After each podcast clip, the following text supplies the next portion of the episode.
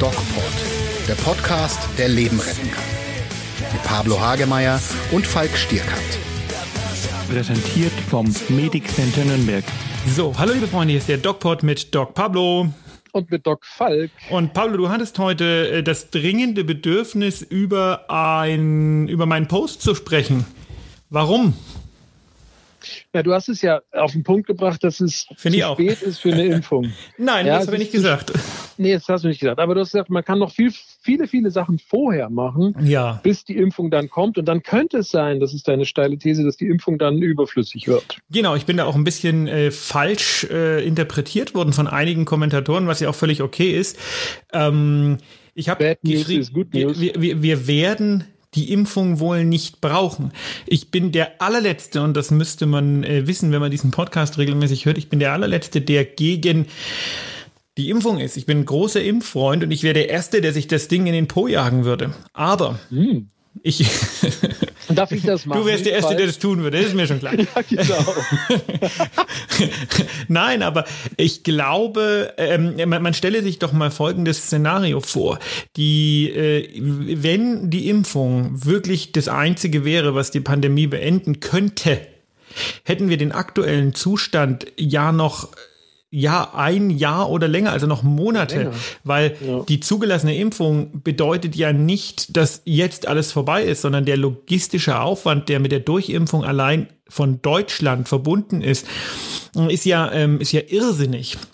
Und dementsprechend brauchen wir die Impfung langfristig schon, damit wir das Corona per se losbekommen. Aber ich denke, dass die Motivation der Menschen, die Impfung zu sich zu nehmen sozusagen, in dem Moment, wo es die Impfung gibt, gar nicht mehr so groß sein wird, weil, und das ist meine Grundkritik, weil wir eine Strategie brauchen, wie wir früher und vor allen Dingen effektiv aus dieser Krise rauskommen. Und da hatten wir uns ja privat schon deutlich drüber unterhalten, da, auch wenn ich in vielen Punkten die Arbeit des Robert-Koch-Institutes sehr schätze und froh bin, dass wir ein solches Institut haben, da bin ich der Meinung, ist das Robert-Koch-Institut auf einem völlig falschen Weg und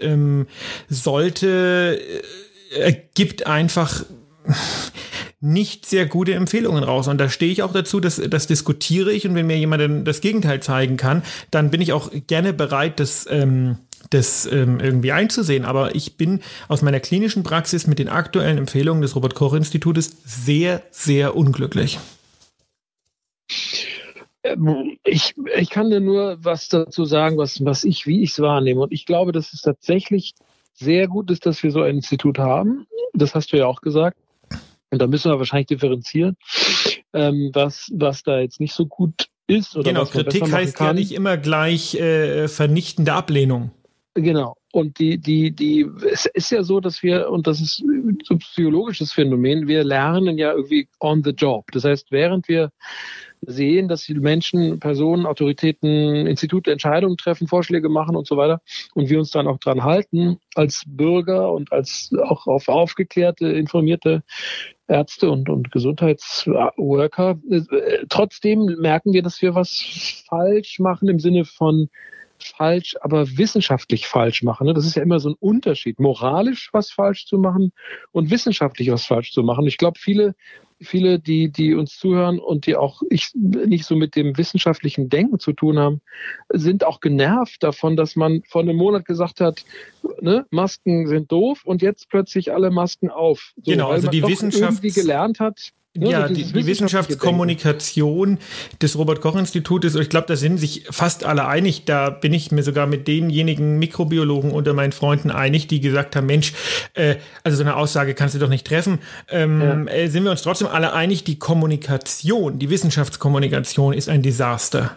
Ja, und das war es aber auch schon, das muss man aber sagen, das war es auch schon vor Corona-Zeiten. Und es gibt ja viele das Kollegen, nicht so verfolgt, wenn ich ehrlich bin. Ja, aber es gibt ja viele Kollegen, also ein Freund von mir, der Rainer Jund beispielsweise, ist Hals-Nasen-Ohrenarzt und beschäftigt sich seit langer Zeit damit, ist selbst Wissenschaftskommunikator und hat übrigens auch einen schönen Roman geschrieben, Tage in Weiß, nur das am Rande. Aber die ganzen Dinge... Dieser Podcast wurde nicht gesponsert von Rainer, wem auch immer. Vom Piper Verlag. die Kommunikation wissenschaftlicher Fakten ist tatsächlich in Deutschland, klar, man fährt manchmal mit so einem Bus, weißt du, so durch die Gegend, so für Diabetesaufklärung und so, sowas gibt's. Aber trotzdem. Und dann gibt's den DocPod.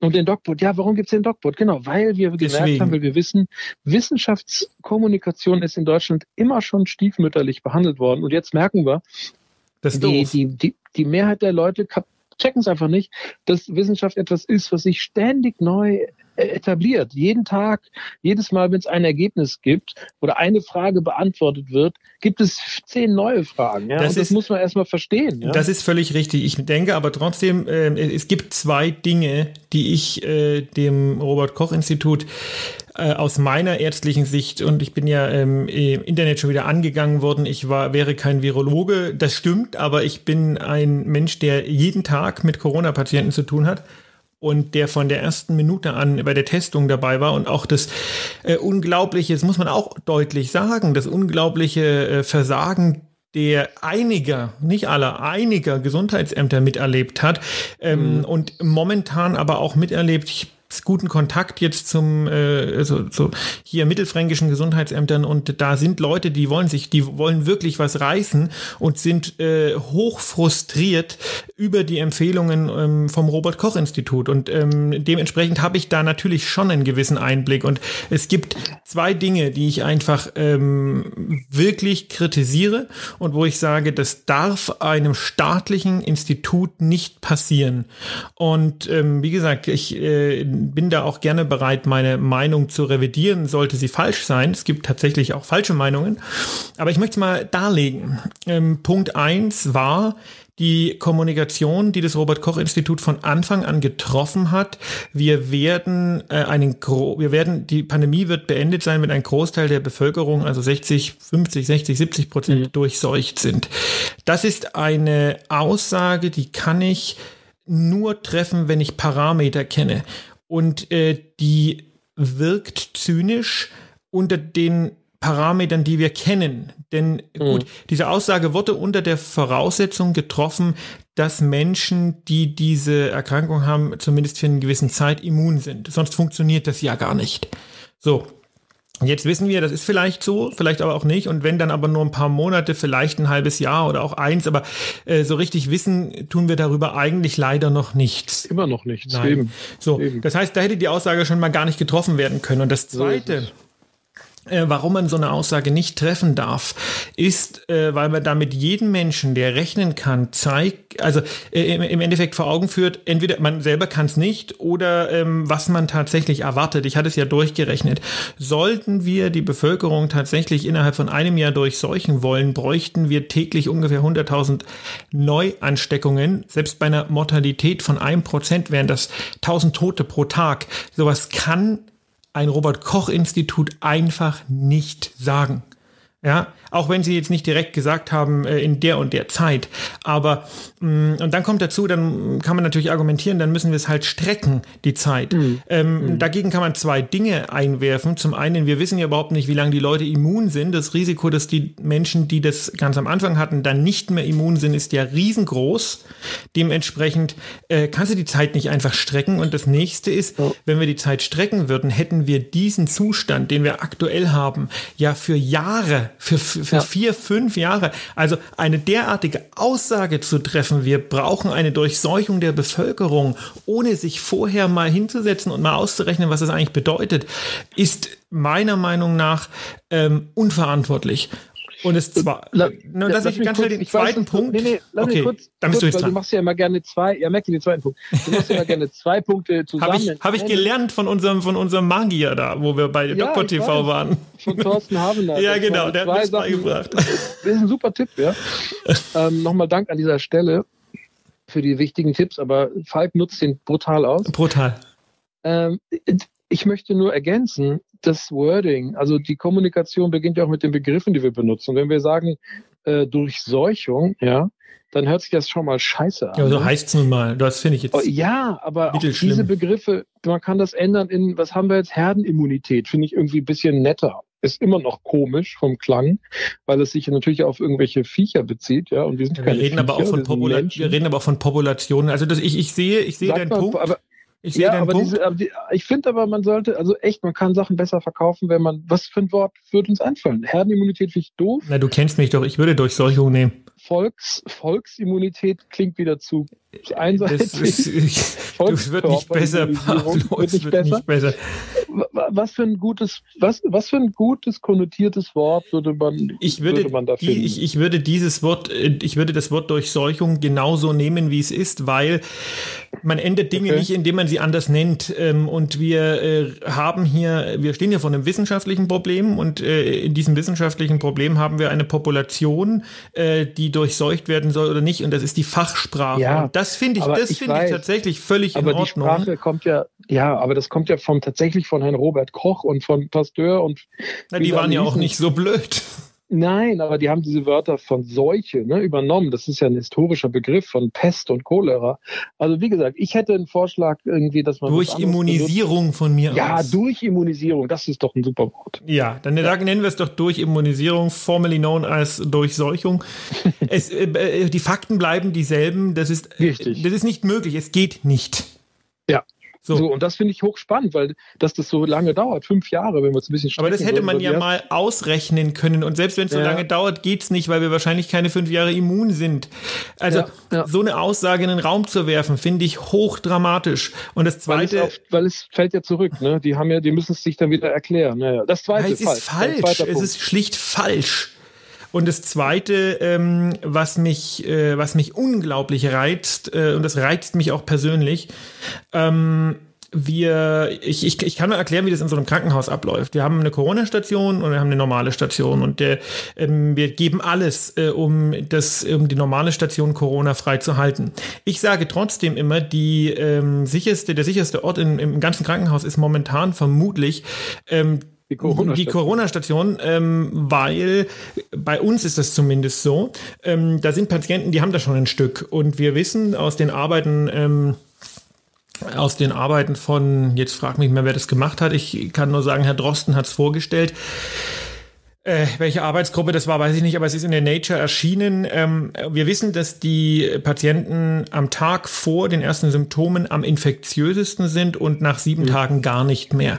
So, jetzt habe ich auf der Corona-Station, bin ich von oben bis unten vermummt und weiß eigentlich rein wissenschaftlich, dass von den Leuten vermutlich gar keiner mehr infektiös ist. Das gilt natürlich nicht, und das ist jetzt natürlich zynisch für die Leute, die mit den Patienten zu tun haben, das habe ich nicht, die am Tag 1 reinkommen und jetzt gerade ein Riesenproblem bekommen, die sind natürlich infektiös, sonst würde sich auch das Krankenhauspersonal nicht so viel anstecken. Aber Fakt ist, dass wir die Patienten, die auf die Normalstation gehen, nicht testen dürfen, weil das Robert-Koch-Institut empfiehlt nur die Testung von Erkrankten und nicht von symptomfreien. Und damit bezahlen wichtig, auch oder? Die Kassen nur die Testung von Erkrankten. Jetzt geht also auf Normalstation ein Notfall, der sich zum Beispiel Schenkelhals gebrochen hat oder sonst was. Das ist ein Lottospiel. Von dem weiß ich nichts. Ich weiß hauptsächlich nicht, ob der nicht infiziert ist und so weiter und so fort. Das Personal in Krankenhäusern wird aktuell nicht getestet auf Kassenkosten.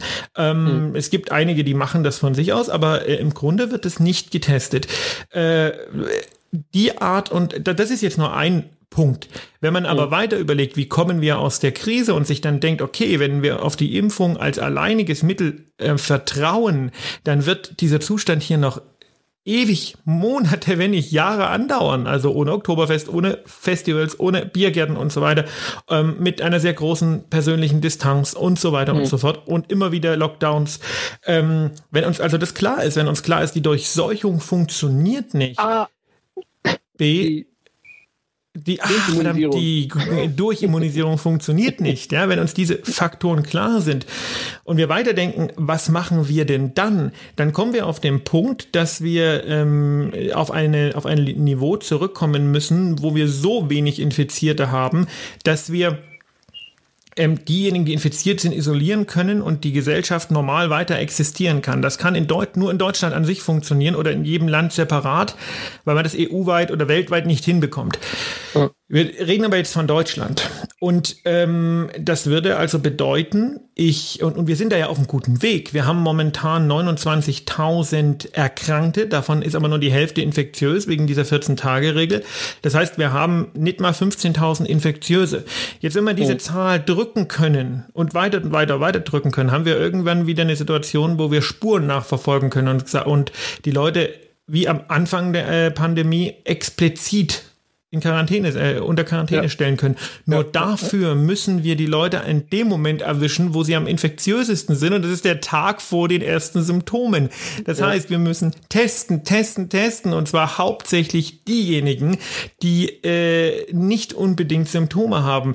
Wir haben momentan ich habe heute mit einem Mikrobiologen aus Erlangen telefoniert, der sagt, allein pro Woche 10.000 freie Testkapazitäten in Erlangen. Freie Testkapazitäten. Wir haben deutschlandweit unglaublich viele freie, hunderttausende freie Testkapazitäten, oder vielleicht nicht hunderttausende, aber zehntausende mit Sicherheit. Ne? Ja, klar, also sehr viele freie Kapazitäten. Wir müssten die Kapazitäten deutlich ausbauen. Wir müssten da sehr, sehr viel Geld reinstecken. Wir müssten die Finanzierungsfrage sehr zügig klären.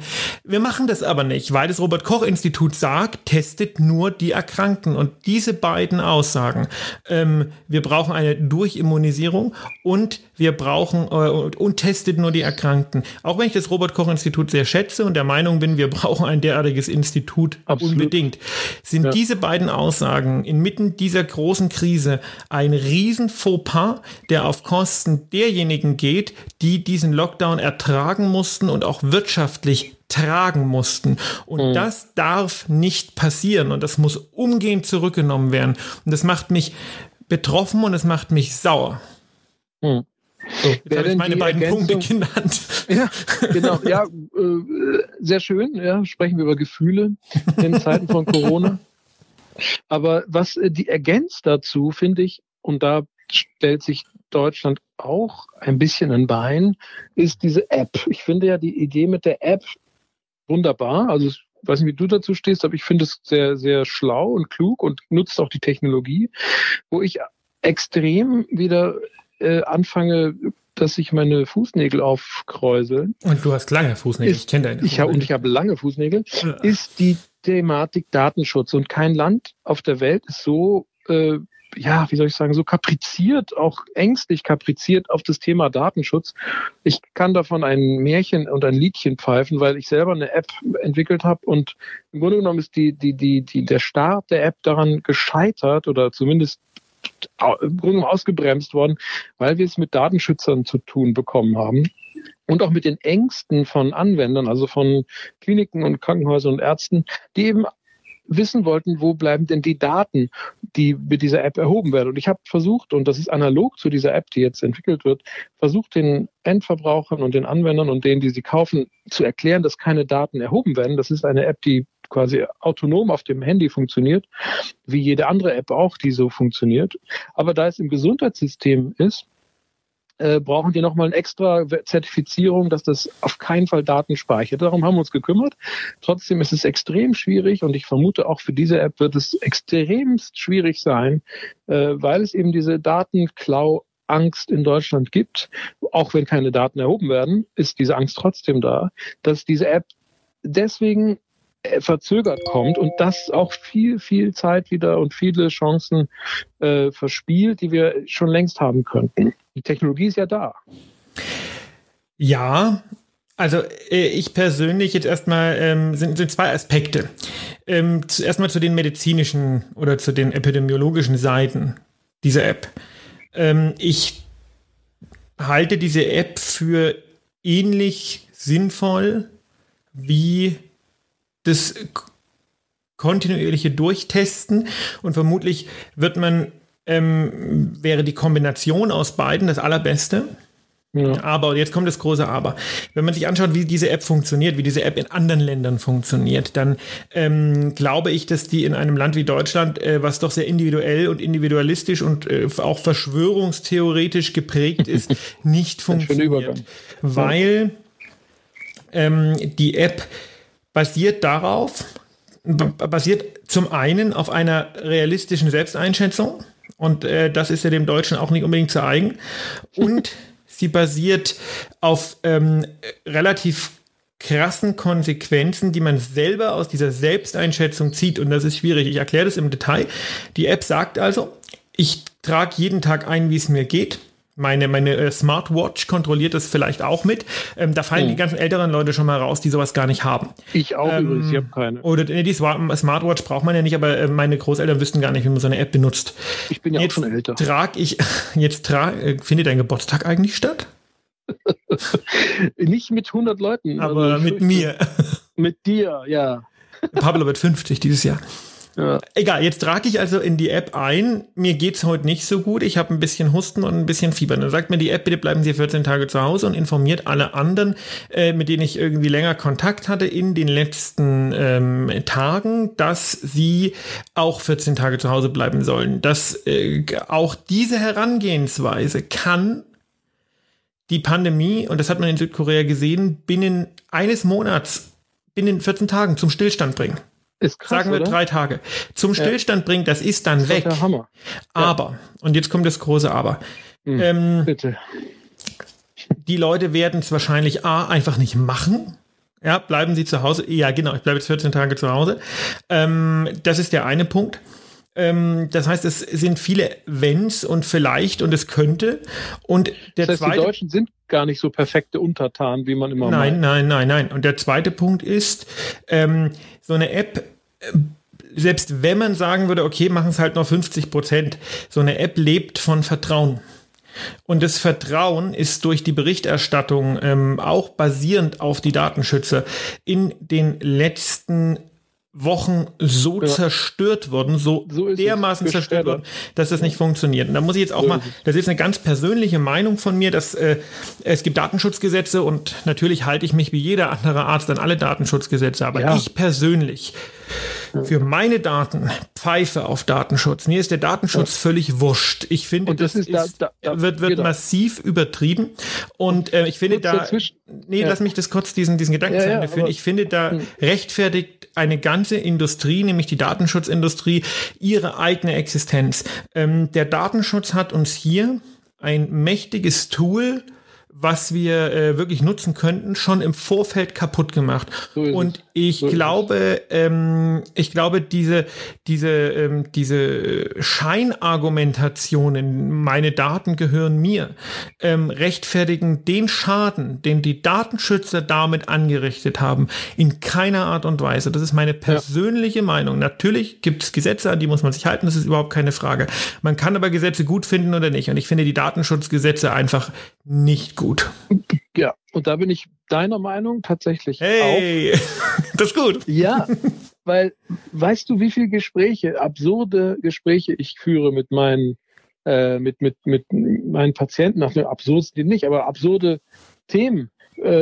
Meine Patienten, und ich frage jeden meiner Patienten, weil wir auch jetzt in Zeiten von Videotelefonie und Skype und Zoom und über die Anbieter auch so miteinander konferieren, aber auch persönlich, wären sie einverstanden, wenn wir das so machen. Und das ist denen also wirklich 80-90% völlig egal. Das ist genauso wie mit den Cookies, wenn du auf die Webseite gehst. Das ist mir wurscht, ob da Cookies eingesetzt werden oder nicht. Völlig egal und das wird in einem Nebensatz geklärt. Ja, komm, machen wir Schalte, egal wie.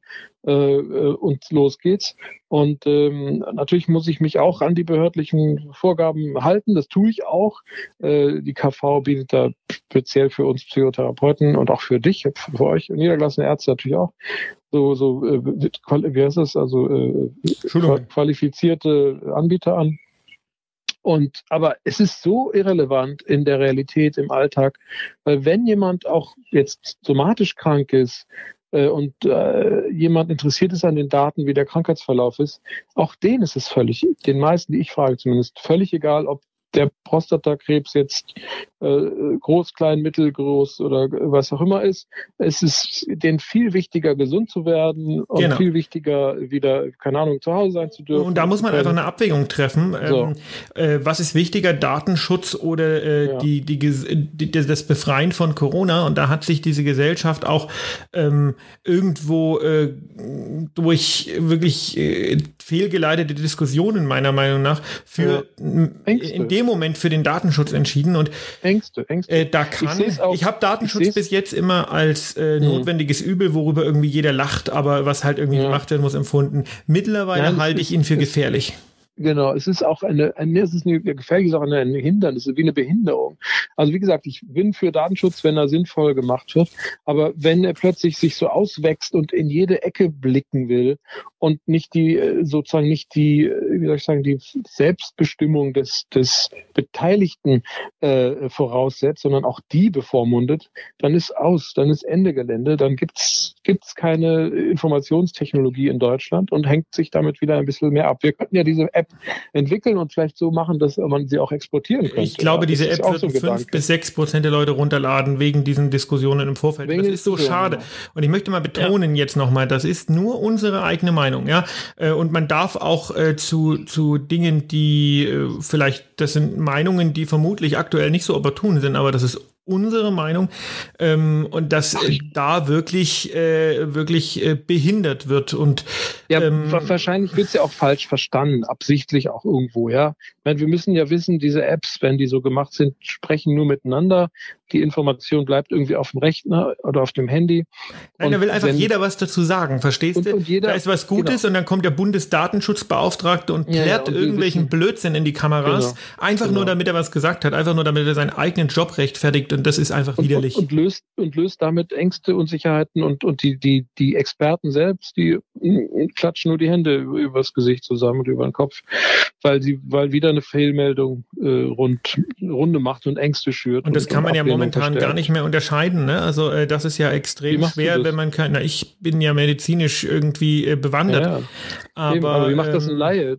Ich kann ja eins sagen, mein Freund, der Professor in Erlangen ist, auch für Mikrobiologie und noch eine andere Professur eigentlich inne, der ärgert mich immer, weil er weiß, dass ich mir um diese Erkrankung große Sorgen mache. An dieser Stelle einen schönen Gruß. Du weißt, wen ich meine. Der ärgert mich immer und schickt mir immer verschiedene Dinge. Manche stimmen, also verschiedene irgendwie Veröffentlichungen, Pseudo-Veröffentlichungen. Manche Dinge stimmen, manche Dinge stimmen nicht. Und dann erzählt er mir immer, also ob ich schon gehört habe, dass das und das. Und dann denke ich mir immer, wenn es von dem kommt, wird es ja wohl stimmen. Und ach du Schande, das wäre jetzt eine Katastrophe und so.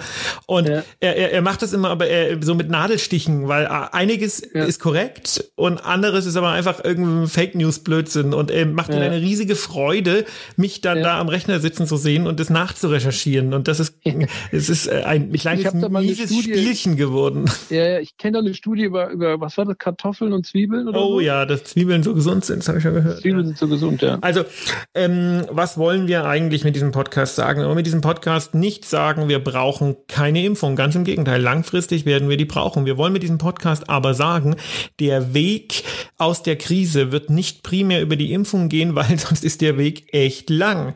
Wir wollen mit diesem Podcast sagen, das Robert-Koch-Institut ist eine wichtige Institution, aber sie haben zwei Böcke geschossen, die in der aktuellen Situation schwer verzeihlich und schwer verdaulich sind und die dringend revidiert werden müssen. Und wir wollen mit diesem Podcast sagen, wir stehen nicht auf Datenschutz. Ja. Oder nicht auf radikalen Datenschutz oder auf idiotischen Datenschutz. So. Ja, das ja. Apropos Datenschutz, hast du denn so ein Schmankerl am Ende? Hast du ich bin ja momentan auf meiner Facebook-Seite, aus reiner Verzweiflung beginne ich jetzt so die Perlen aus dem Arztalltag zu posten. Und ich habe ein Post, wann war das? Am Freitag, glaube ich, habe ich den abgesendet. Mit dem Kuchen. Hast du den gelesen? Oh, nee. Ja, das ist doch gut. Ach doch, lies das doch mal vor. Ich kann das ja jetzt nicht, weil ich mein Handy für die Kommunikation mit dir brauche, aber es wäre doch super, wenn du den unseren Zuhörern mal vorliest, weil das ist wirklich eine Perle und das ist ungelogen, nicht abgeändert, so am Schrank eines Aufenthaltsraums in einem Altenheim stand dieser Zettel so, und ich habe ihn gelesen und habe gedacht, ihr wollt mich doch verarschen. Nein. Ich finde es war nicht verarscht. Die Sachen hängen doch häufig in Altenheimen rum. Aber derartigen Gokolores habe ich noch nie gelesen. Also Informationen zum Thema Mitbringen von Kuchen, sehr geehrte Damen und Herren. Beim Mitbringen von Kuchen zum Geburtstag muss Folgendes aus der Lebensmittelhygiene beachtet werden. Doppelpunkt. 1. Der Kuchen muss am Tag des Geburtstags frisch zubereitet werden. 2. Die Pflegekräfte sollten informiert sein, dass sie einen Kuchen mitbringen. 3. Der Kuchen sollte spätestens bis 14 Uhr auf der Station sein. 4. Von dem mitgebrachten Kuchen muss rot großgeschrieben unterstrichen eine Rückstellprobe von einem Mitarbeiter des Hauses genommen werden. 5. Kuchen für Geburtstage können auch im Haus über die Pflegekräfte bestellt werden. Wir bitten um Ihr Verständnis mit freundlichen Grüßen. Unterschrift. Ist es geil? Ja, aber die gibt's nur in Altenheimen, diese oder in den Seniorenheimen. Wie irre ist das denn? Da musst du also vorher am besten noch einen Zettel ausfüllen, dass du einen Kuchen mitbringst und dann musst du deine Rückstellprobe nehmen. Also Rückstellprobe. Ich glaub, na, da geht's einfach darum, wenn irgendwie dann die ganze Belegschaft anfängt zu kotzen, dass du den Kuchen wegschicken kannst, falls ein Ei da drin verdorben war. Aber hey, Leben ist Risiko. Es kann passieren, dass man nach dem Genuss eines Kuchens auch mal kotzt. Das muss nicht passieren, aber das kann passieren. Leben ist Risiko. Und ich habe das Gefühl, es gibt so ein paar Großspinner, die momentan versuchen, das Lebensrisiko auf 0 zu senken, bis sie dann vom Zug überrollt werden aus Versehen. Das Leben ist lebensgefährlich. Ich finde es schön, niemand kommt da lebend raus. Auf dieser Anleitung nicht steht, man darf keine Kirschkuchen oder so. Also das sieht, also hör auf, gibt keine Ideen hier nach draußen. Das ist ja. Die können ja Ideen draufschreiben. Streuselkuchen ist auch schwierig, weil man kann auch dran ersticken. Also ich finde, Käsekuchen ist okay, ja, gerade wenn man keine Zähne mehr hat. Aber Laktoseintolerant. Man muss ja schon, das geht nicht. Laktosefreier Käsekuchen. So. Ja, da sind wieder viele Eier drin, die Liste ergänzen. Nee, das ist auch blöd. Du musst nochmal hier in die Liste ergänzen. Das Einzige, was mir einfällt, was wirklich ungefährlich ist für alle Mitarbeiter, sind Haschbrownies. Was für Ding? Haschbrownies. Ja, das stimmt. Hast du schon mal einen probiert? Nein. Achso, ich auch nicht. Bleibt gesund. Und wie immer, geht achtsam mit euch um. Mehr bei uns im Netz auf nordbayern.de